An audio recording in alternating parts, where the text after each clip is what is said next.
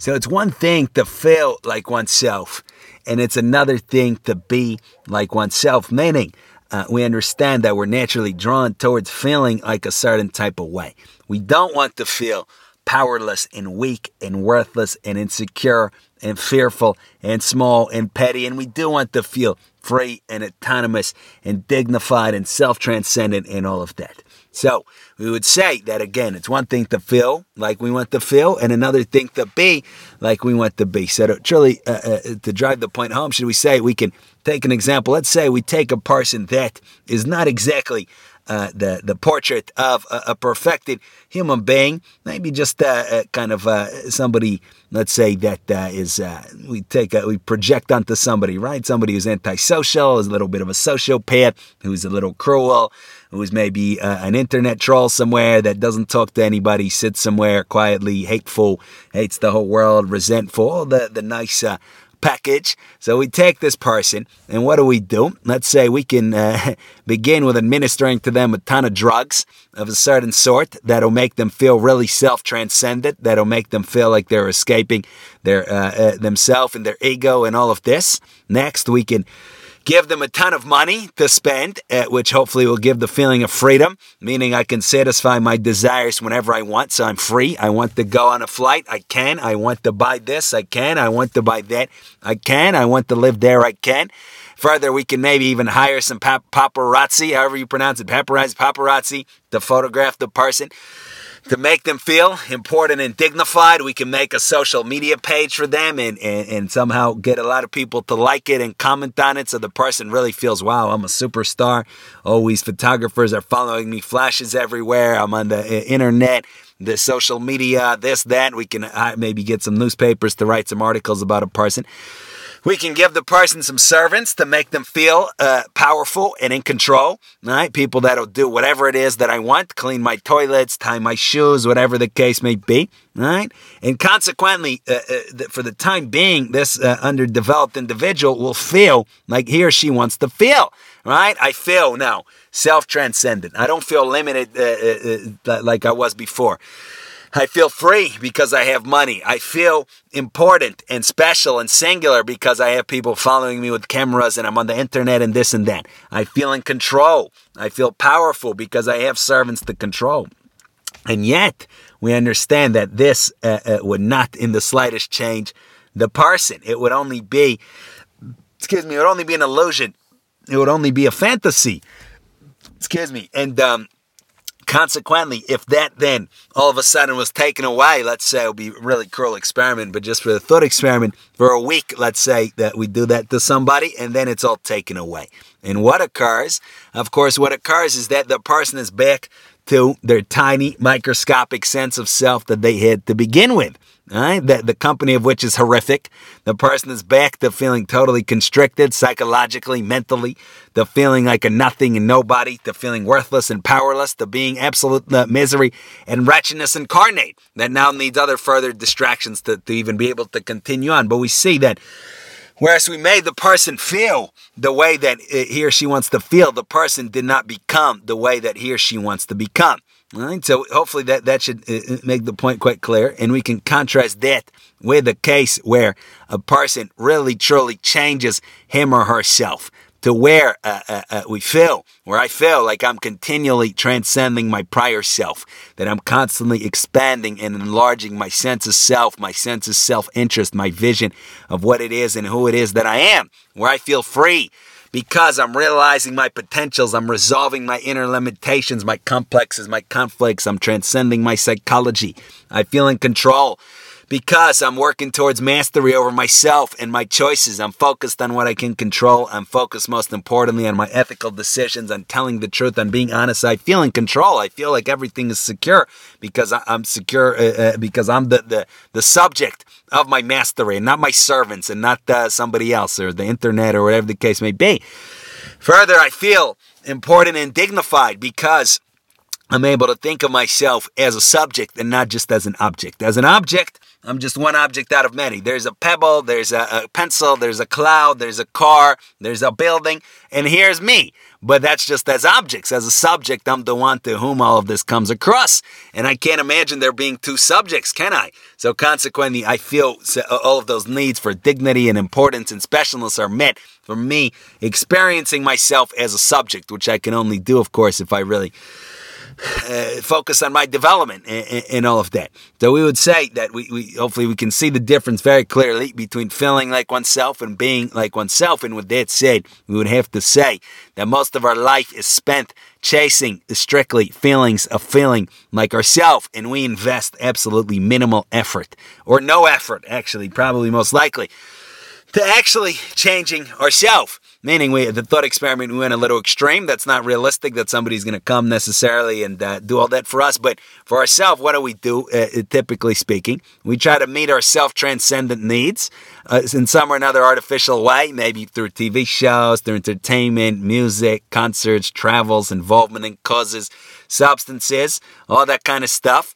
We try to meet our freedom needs by spending money and escaping commitments, right? Again, I'm free because I can satisfy my desires whenever I want. I feel a little constricted.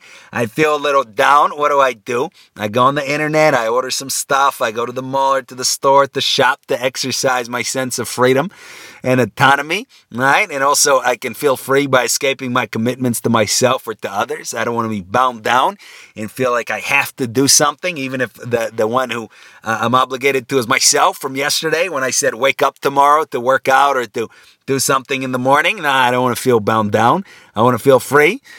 Right? I, I fulfill my self esteem needs by living in some or another fantasy, uh, by uh, uh, telling lies to myself about myself, about others, about the world, whatever the case may be. I know something special, you don't. I have a special combination of the this and the that and this and that.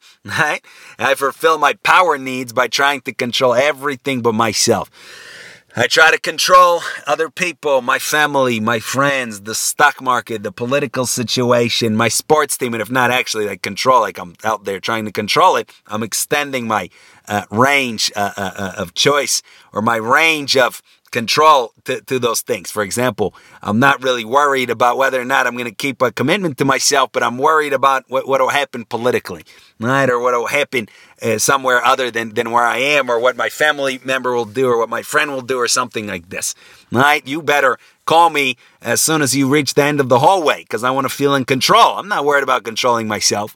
Right. Uh, this better go my way. This, this thing here in, in the news that I see. Otherwise, I'm super sad because I, I wanted it to go this way. So that's what we usually do. And we spend our whole life chasing feelings like this. And consequently, we never ever change ourselves. And just like in the first example, or we took it to the extreme, it's basically the same thing by the way of ourself. And the way to find that out is when uh, things are going to be taken away, when some of our mechanisms for coping are taken away. Maybe some of our entertainment, maybe some of our uh, uh, attempts to control, maybe some of our efforts to, to attain self transcendence. Maybe we run out of the substances that we use, whatever the case may be. We're down on our luck financially, professionally, personally, something like this. And we see that we haven't changed at all. We're back to feeling like we, we don't want to feel. And in principle, if we really change ourselves, we should feel like we want to feel no matter what, even with nothing, with no, with no uh, TV shows, no music, no concerts, no travel, no causes, no substances.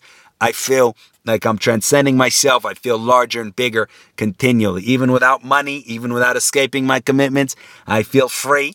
All right. I feel special again by thinking of myself as a subject, by experiencing myself more and more so as a subject. I feel powerful by controlling myself. I see if, if I've really changed myself, I don't need anything uh, uh, or anyone, even though we don't want to say anyone, like, you know, I'm a lone wolf. I don't need anyone, but just in principle, if it so happens, you know, I'm in the woods somewhere, whatever the case may be, by myself, uh, for the time being, I don't need a- a- anything external to myself to feel like myself. As great as it can be, as nice as it is, that obviously we, we don't look to, to go in a, be in a cave somewhere or something like this, right? But just to say, so we would say that the only, what's the solution then, right? How do we really become ourselves as opposed to just feeling like ourselves? So we would say the only real, genuine solution is real development. It's real ethical, mental, emotional, psychological growth, right? That, eh, that, that's very difficult, that's very painful.